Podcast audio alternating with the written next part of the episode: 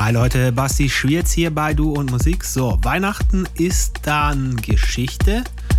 War ja wahrscheinlich wild genug dieses Jahr. Ich hoffe, ihr konntet es trotzdem halbwegs genießen und habt euch aber auch auf der anderen Seite halbwegs an das gehalten, was ja so vorgeschrieben war. Jo, machen wir da ein Knöpfchen dran. In diesem Jahr macht das für uns äh, Todd Toretto, das letzte offizielle Du- und Musik-Podcast-Set im Jahr 2020. Und dann wenden wir uns hoffentlich schnellstmöglichst wieder Dingen zu, die etwas ähm, entspannter und vielleicht halbwegs normal vorübergehen werden im Jahr 2021. Das ist ja die Hoffnung, die uns allen bleibt. Viel Spaß jetzt auf jeden Fall mit dem Set von Todd Toretto hier bei Du und Musik.